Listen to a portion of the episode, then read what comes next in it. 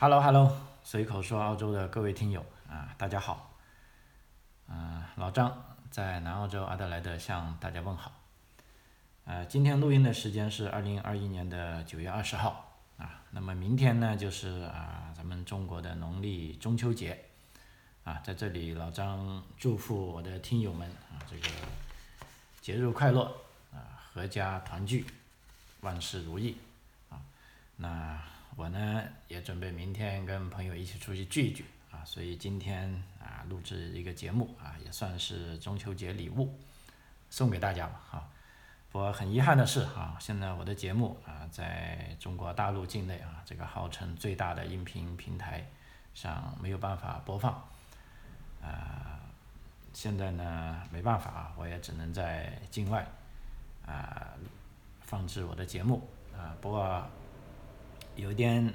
呃高兴的是呢，就是说目前这个企鹅啊，我们知道这个 QQ 啊，腾讯也开了一个音频广播平台叫企鹅的。那现在我的节目呢，在上面有一点点啊，我也放一点上去，因为也不知道什么时候突然又被干掉了啊，所以有非常多听友问，要求我在国内的平台上把节目放上去啊。事实上啊，不是我愿啊，不是我不愿意。但是他们不让我啊，我也很难。而且另一方面，我也不希望因为要放节目上去而改变我的这个价值观，而改变我的这个节目风格啊。所以这个鱼和熊掌不可兼得了啊。那我只好按照我的方式行事啊。那么在这里，如果你还能听到或者你愿意听，那老张也非常感谢。嗯，OK，这个我们今天跟大家讨论的呢，其实啊是一个我觉得一个非常有意思的话题啊，就是关于这个西方人跟啊咱们东方人的一些呃思维方面的想法的不同啊。因为作为移民哈，我来澳洲已经差不多生活了十年了啊。那么在跟本地人打交道过程中呢，其实呃有很多困惑。啊，甚至一开始呢有很多不了解，啊，跟我们很多从中国来的新移民一样，啊，不过呢，我今天要讲的呢，其实是我个人的观点啊，并不能就说我代表了什么新移民或者代表了中国人啊，因为这个我觉得每个人都可以有自己的想法，啊，我这 节目里啊只是代表自己啊，自己一个人啊，我没法代表别人啊，啊，对。啊，这个事情的看法，我觉得非常有意思，啊，为什么这样呢？这将有利于，呃，我们的听友们，尤其是准备移民来澳大利亚啊，甚至去美国啊，去加拿大啊，去新西兰啊，这些啊，基本上由近代这个西方人啊所啊创立的国家啊，你去生活啊，除了日常的吃喝拉撒啊，大家为了生存。之外啊，那你还要生活，啊，还要交流，那这个时候呢，你一定跟本地人会有很多啊想法的不同。那这些想法的不同，并不是说非黑即白，也并不是说啊他就是错的啊，咱们就对的啊。其实在这里呢，有个啊非常重要的理念，就是说啊，用我们中国啊这个古人说了啊，就是求同存异啊，这个是非常。非常呃非常重要的啊，因为澳大利亚它自诩一个是成功的国家啊，就是啊至少在这里目前有两百多个种族啊有记录可查的啊，大家可以和平的一起生活啊，而且各自保留各自的生活习惯啊，但是又有一些共同的价值观啊，那这样呢就会是一种啊啊非常好的情况。那么在这里，我首先啊跟大家啊谈一下这几年啊，包括我自己啊，包括我的朋友啊遇到的一些很 tricky 的事情啊，因为经常啊我们来自中国的朋友聚在一起啊，都在谈论啊，说这个澳洲人真的是很虚伪啊啊，并且对他进行痛斥啊，但是痛斥过后呢，我们倒过来想一想。啊，甚至我还跟一些澳洲本地的朋友啊，无论是邻居，嗯，还是一些 handyman 啊，甚至有一些啊在大学当教授的啊，这些也算是知识分子吧啊，跟他们聊过这个问题，他们其实一点都不觉得虚伪，因为就他们的价值观来说，啊，他们这样做是非常正常的啊，只不过是啊，他这种正常啊，在我们眼光里看来是啊非常不正常啊。呃，包括这几天我们知道这个国际上发生了一件很大的事啊，跟这个澳洲有关的啊，因为在呃上个月啊，大家都聚焦在阿富汗的这个月啊，尤其是这几天啊，这个澳洲啊，澳洲跟美国、英国啊建立了这个所谓呃核潜艇的啊这个计划啊，本来澳大利亚是跟法国有协议的要。这个是大概是九百亿澳元的合同，要买法国的啊常规潜艇啊，但是按照澳大利亚总理莫里森的说法呢，这几年这个形势发展的很快啊，澳大利亚有可能已经丧失了和平发展的啊这个机遇期，那么现在呢就要被迫要选择用核潜艇了，而且美国和英国呢也非常大方啊，尤其是美国啊，这是一九五一年以来。啊，可以说是啊，跟澳洲签订的最重要的一个共同防务协议啊，因为我们知道，一九五一年呢，澳洲跟美国是签了叫澳纽新防务协定啊，那么差不多过了半个世纪啊，那么这次呢，美国是向除了英国之外啊，因为美国之前向英国是啊提供了核潜艇技术，这次呢是慷慨的向澳洲提供了核潜艇技术。啊，就是说现在呢，澳洲就可以用核潜艇了。但是澳大利亚呢，它是一个已经加入了南太平洋无核化的啊这个条约里的体系国家啊，但是它依然是不能拥有核武器啊。那么这方面呢，澳大利亚总理也说得很明确啊，他这一次的核潜艇呢，只是有核动力而已，那上面呢没有核武器啊。那么尽管这样啊，也引起相当多国家的不满啊。那么包含法国在内啊，痛斥澳大利亚说，啊，基本上就说你这个婊子了，要说哈，就说太不尊重我了哈。他不但只是把这个驻澳大利亚跟驻美国的大使给召回去了，而且还在前天啊临时取消了这个，呃，法国跟美国这个建交啊的这个周年啊这个庆典啊，可以说目前这个关系非常僵。啊，这又一次让我们体验到了，就是说这个，呃，外交方面啊，这个，呃，我突然想起啊，这个英国啊，十九世纪这个英国首相啊，啊，帕麦斯顿那句著名的话啊，就说，A country does not have a permanent friends, only permanent interesting 啊，就是说国家没有永远的朋友啊，只有永远的利益。后来在二战时候的英国首相啊，这个丘吉尔又加了一句，啊，也没有永远的敌人啊，合起来就说一个国家既没有永远的朋友，啊，也没有永远的敌人，啊，只有永远的利益，啊，呃，如果把这个潘马斯特和丘吉尔的话啊放在当时的这个啊国际形势里啊，这话是没错，而且是真理，因为在二战时候为了打击法西斯。啊，英国和当时的苏联结盟有什么错呢？啊，没有错。啊，其实这个东西方近代的很多这个外交政策都是跟都是自己战乱时期外交经验的再现啊，它的这个发展和延续啊，比如说啊，咱们中国啊，在这个春秋战国时期啊，各个国家啊合纵连横啊，远交近攻啊，这也是啊，我觉得也是这个外交思想的体验嘛，啊。啊，所以啊，说起外交啊，大大家可能都理解啊，就说国与国之间啊，没有永远的利益，没有永远的朋友啊，只有永远的利益啊。但是人与人之间的交往呢，啊，至少我啊受过这个中国教育那么多年啊，我是从差不多四十岁才来到澳大利亚，那这一点呢，我就是很难明白啊，因为从我的所生下来的啊，父母教我的啊，从学校里学的。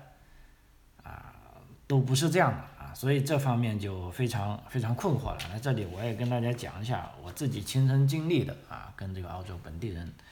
啊打交道的例子啊。啊，第一件事啊是在二零幺二年啊，当时我们是刚来到澳洲不久啊，然后差不多半年后就想啊买房子嘛啊，因为这个也需要住。然后买房子呢，他就有一个程序啊，就是说你要在这个合同上签名，签了名之后呢，你还需要有一个啊见证人啊。那么这个见证人呢，应该就算是你的朋友吧，或者至少人家这个朋友他会认识你啊，愿意为你签名啊啊。虽然这个见证人对他在法律上也没有任何呃责任要求啊，所以当时我们就想啊，见证人嘛，就拿给我们的一个邻居了啊。这个邻居呢，他是澳洲人，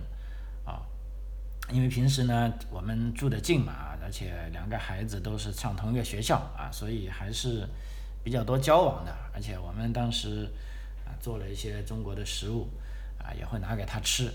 啊。那他们家开 party 呢，也会叫我们家过去玩儿啊。所以当时我们家都感觉到，哎呀，这真是好邻居啊，好朋友啊。因为新移民嘛，刚到这里啊，遇到一个这么热情。啊，好客的本地澳洲人啊，都觉得啊很好啊，都觉得他是我们的 friends 啊，就有一个事情他一定会帮我们的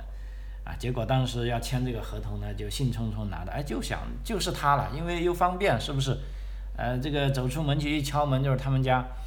啊，就他就象征性签个字，因为的确合同上没有任何一个地方就说有对他不利的条款，他没有任何责任可以说。啊，没想到拿给他签的时候，人家居然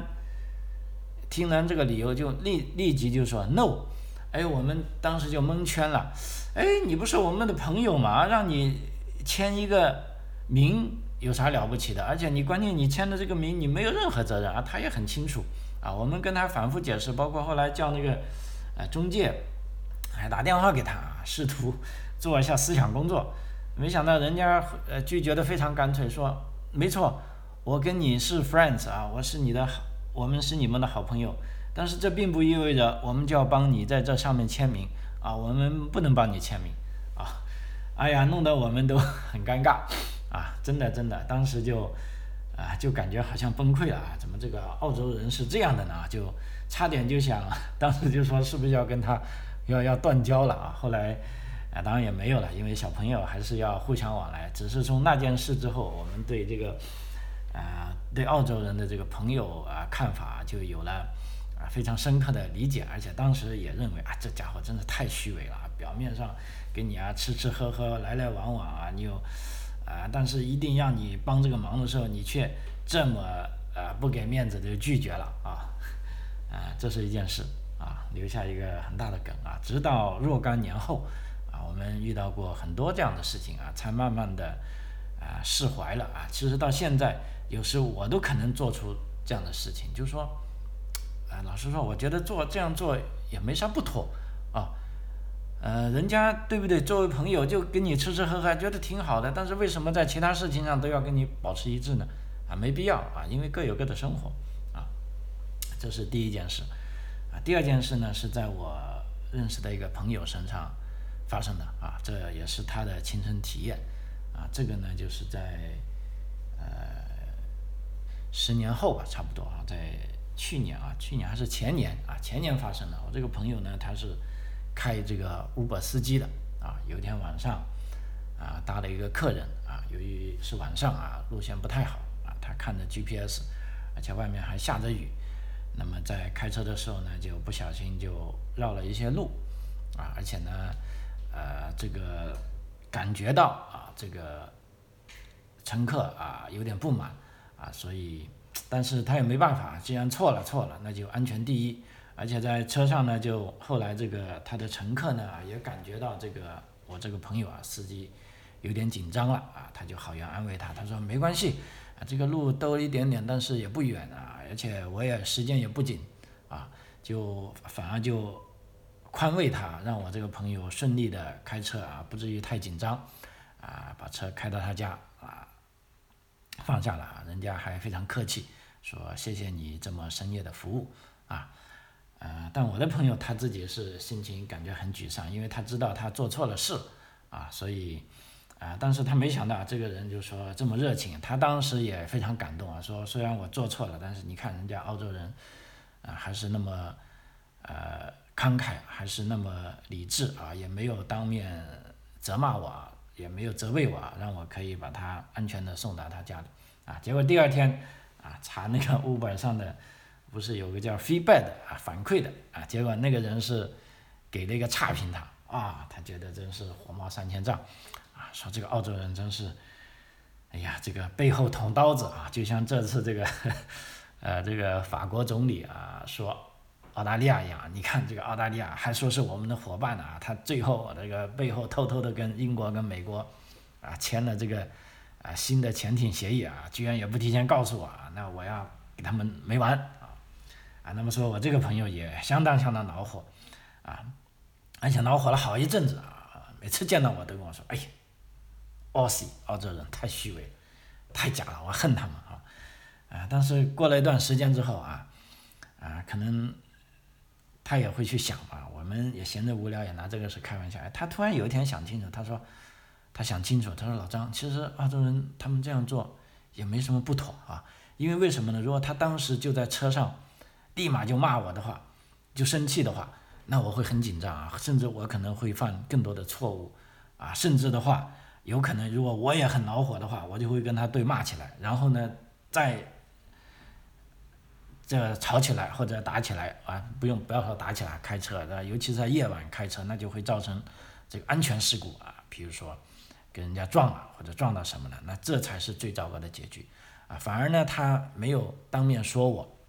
啊，而且钱也没有给少，啊，而且是顺利到达目的地之后啊，第二天才给我点差评，啊，他他说这样啊，既表达了他的态度啊，也没有当面，呃，就把我的这个面子给撕毁了。他说，哎，这样其实也没什么不妥，啊，后来我们也想一下啊，因为在澳洲嘛，大家。都普遍，就我们新移民也是，就是说有一帮人啊，就还是愿意比较闲着的啊，可以去想一些事情。当然也有的就也很忙啊，因为要看小孩、要工作、要买房啊。其实新移民也是啊，各种各样的朋友圈都有。那么我们这个朋友圈呢，就相对来说啊，大家可能就没有他们太大的理想嘛，就觉得在这里啊享受生活啊，或者认识一个新世界啊，都挺好。啊，所以我们几个朋友啊，遇聚聚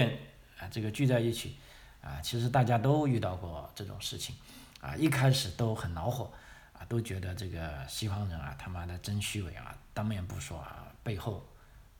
才说，啊，但是后来大家都倒过来想想，他当面不说呢，一方面给我的好处呢是给了我面子啊，他没有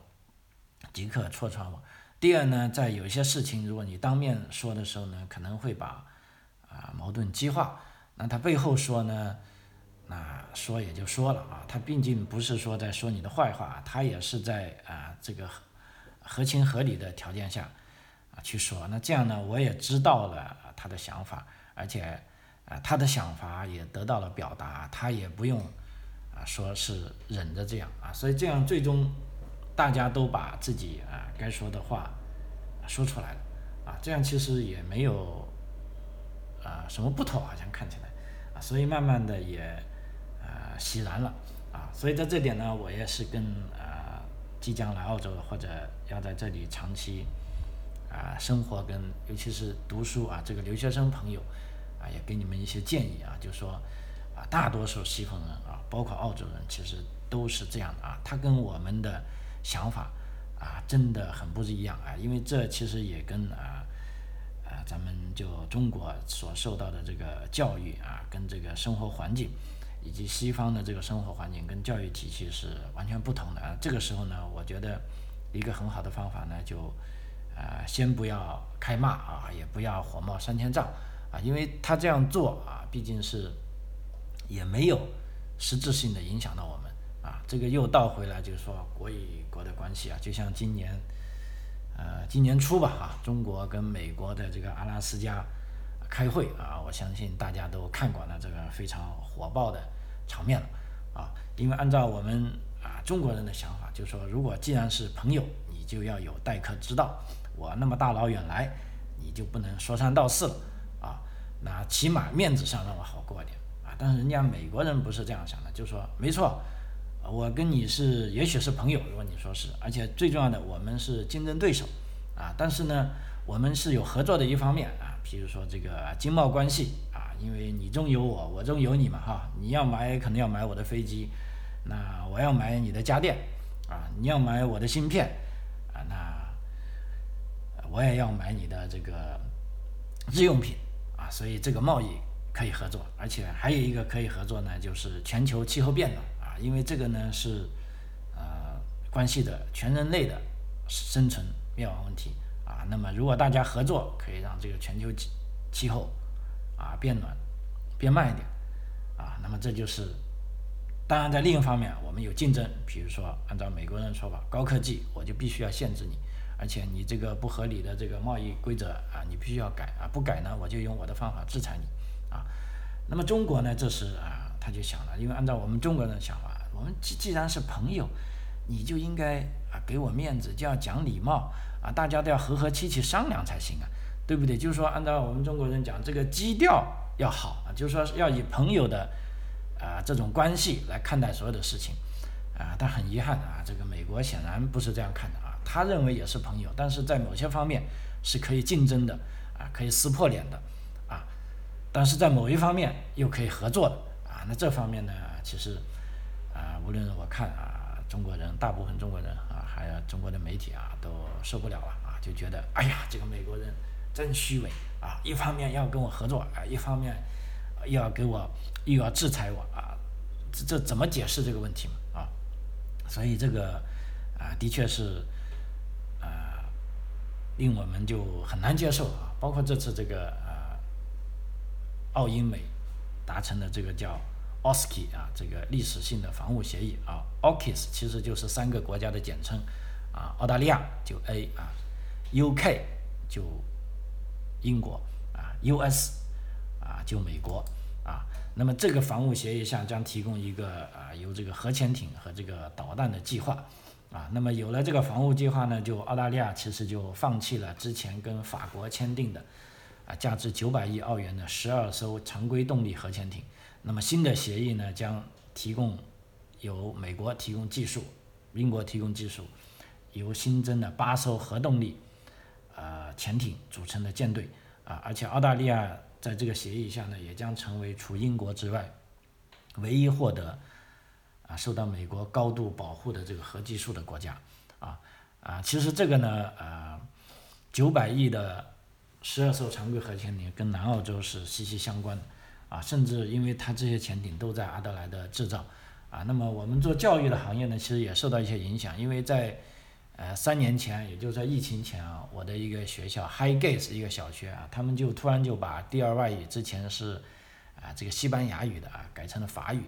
呃，我就很好奇，我就问这个校长，我说为什么你们把第二外语改成法语了？哦，他说是这样的，因为我们跟法国有这个军事合同啊，法国这个达索公司跟这个 BAE 公司呢有大量的这个法籍员工将会来到澳洲啊，因为这十二艘常规动力潜艇大概要制造。十多年，那么这时候呢，就会有很多啊法国的家庭啊带着孩子他们来澳大利亚上学。这时候呢，我们学校呢就要提供他们的母语啊，就所以，但这个区域呢，通过这个人口普查呢，就比较多啊以前从法国来的人居住，也许新来的法国人呢也会住在这里啊，所以他们就把他们的这个第二外语啊就啊临时改成了法语啊。其实这就是我跟呃。这个协议啊，最近的一个有关联的地方啊，但是这一次好了啊，随着这个国际形势的变化啊，这个澳大利亚啊，跟英国跟法国啊，就啊，其实老实说就有点啊，非常突然啊，这个事就上个礼拜三公布了啊，就说哎，我们现在需要核潜艇来巡游了啊，因为这个普通常规潜艇可能还不够用。啊那作为澳大利亚国内啊，这个工党啊，虽然是不高兴啊，但是也表示同意，因为这个呢毕竟是跟这个国家主权有关的啊啊，但工党领袖呢也谴责这个政府啊，因为这个澳大利亚政府已经在法国潜艇的合同上是花费了差不多啊三十亿澳元啊，但是呢没办法啊，这个计划也被抛弃了啊，那么同时呢，为了啊安。安慰中国呢？那个莫里森先生他说啊，他还说公开邀请啊，中国也来讨论这项新的国防条约和其他事项啊。但中国呢，显然是很不高兴啊。这个我相信大家在外交部的发言上已经看了啊，甚至在有的报纸上，按照法国媒体说啊，中国已经开始在骂街了，啊，就说骂法国、澳洲是个疯子啊，还是什么？这基本上是啊文革时候的语言了啊，已经骂出来了。而且另一方面，其实中国冻结澳中关系的一个办法呢，就是不对话啊，因为法国这些部长们经常在，sorry，是澳洲的这些部长们经常在澳洲媒体上抱怨，你说。因为议员老是督促我们要去跟中国人沟通，但我们去了，但我们跟他打电话，但这些部长们都不接我的电话，我都没办法跟他们沟通，啊，嗯，这个我也比较费解哈。如果如果你不愿意沟通，还怎么谈判嘛？对不对？总不可能所有的沟通都通过啊外交部发言人或者互联网，啊或者由这些战狼来放出吧？啊，所以这也是一个啊很 tricky 的事了。啊，当然了，这个随着这个澳大利亚啊，就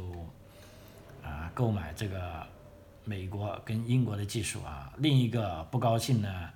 还有法国啊，我刚才讲了啊，法国已经认为这个是很重要了啊，就是说不但召回了大使，还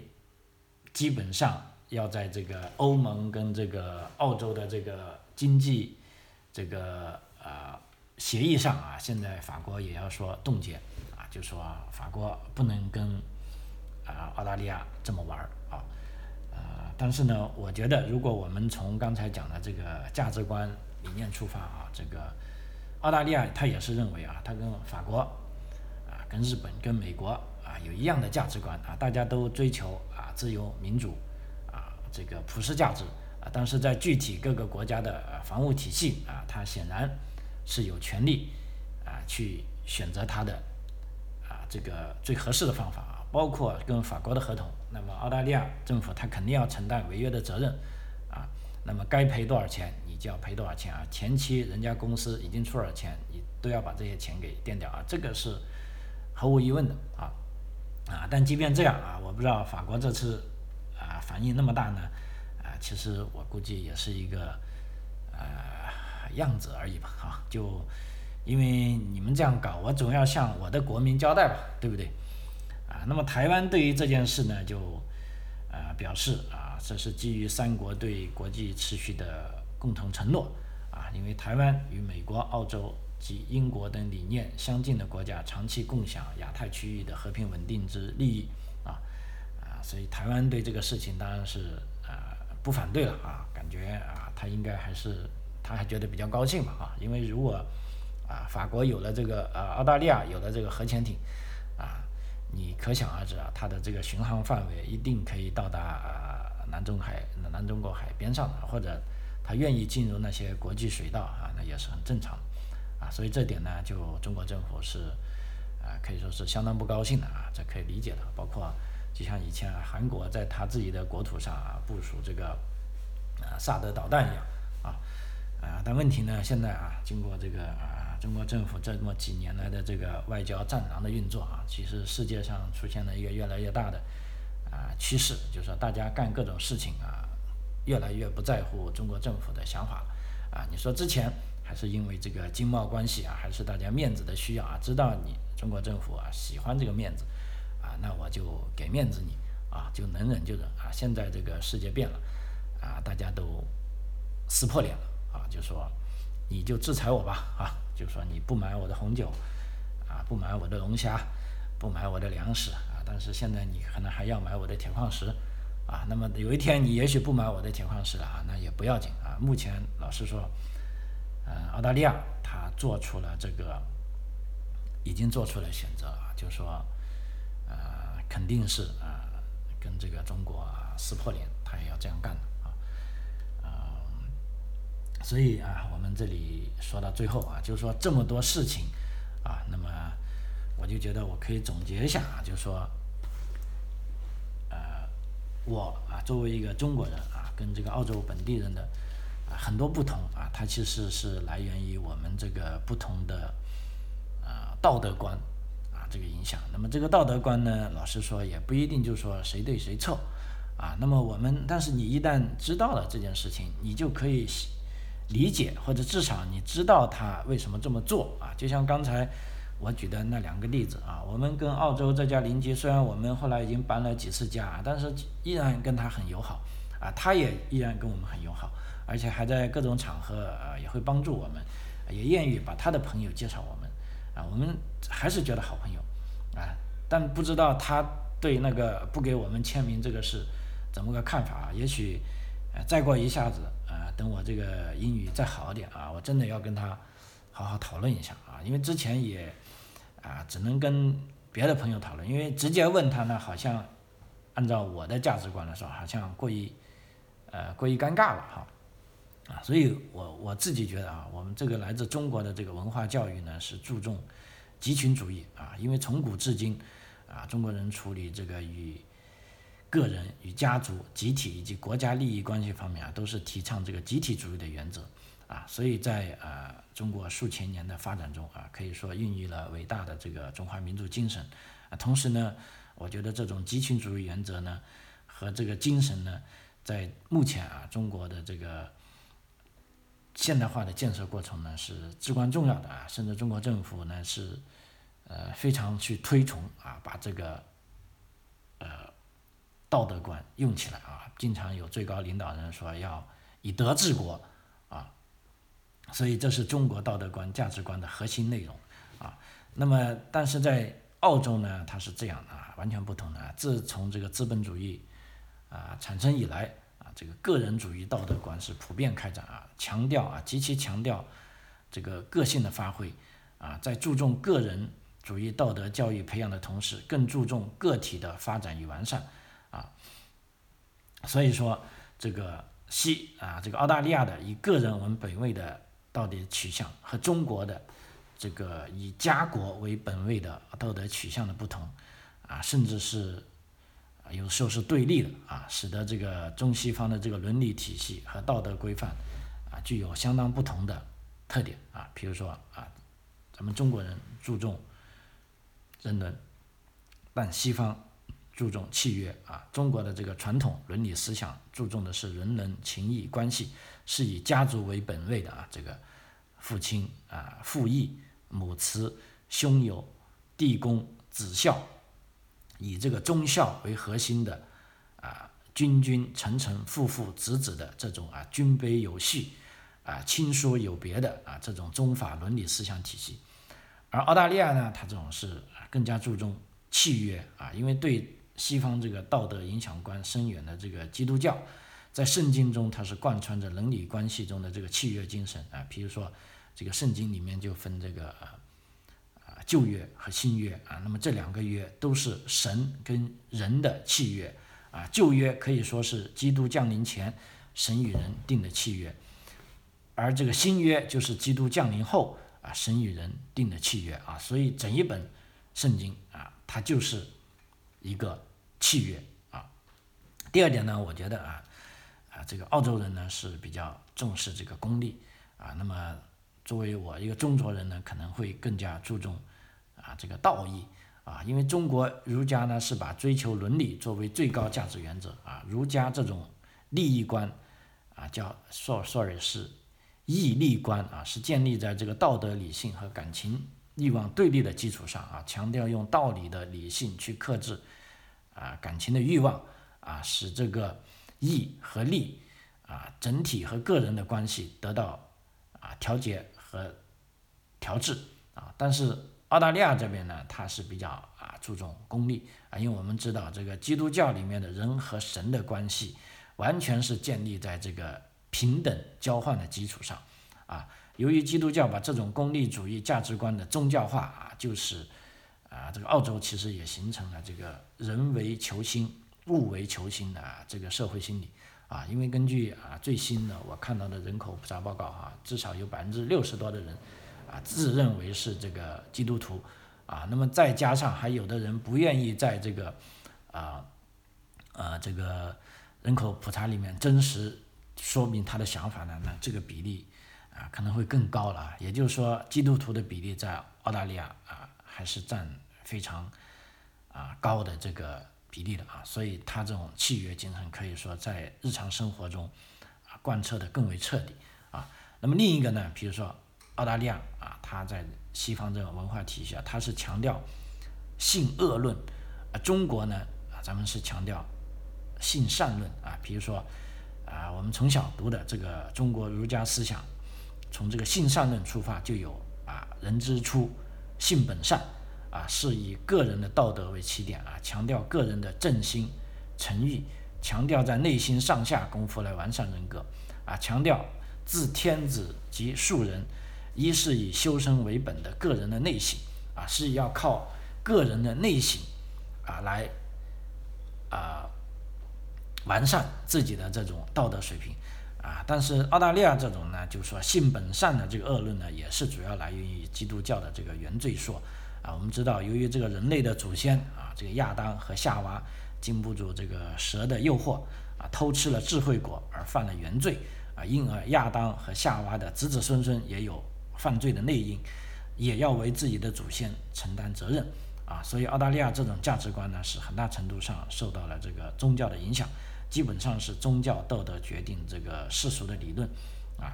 由于这个宗教认为人生来就有罪啊，所以其道德观就是以赎罪为基础的啊。这个其实我们这么看来，其实从这一点来说啊，是啊相冲突的啊。所以。如果再说下去，就还有很多了啊。由于这个时间关系啊，那么老张我今天就跟大家啊分享到这里了啊。就是说，也希望啊我这种以我自己的这个亲身经历啊来呃经历过的一些事情啊，就跟大家分享一下这个啊。我觉得就不仅仅澳洲人啊，甚至可能西方大部分人啊都是这样的想法。而且他们在日常生活中也是这样去做的啊，所以我们作为新移民或者长期定居在这些西方国家的啊这些朋友啊，甚至有的人还在中国，如果你想了解啊这个啊域外啊这些国家啊，尤其是在受英国影响的这些一些非常典型的西方国家，他们的人啊为什么会这么做啊？那你如果理解到这一点啊，我就觉得你就可以。很容易去解释他们的日常行为了，而且而不至于把自己陷入这个啊非常苦恼的啊这个困境中啊，所以我希望啊今天的这个分享啊对你有所帮助啊，那么随口说澳洲啊啊我们就啊下期再见啊，在这里最后啊再祝福大家啊这个中秋节月圆月圆啊月圆人圆啊家庭圆圆满满和和美美。张口澳洲，我们下期再见，谢谢。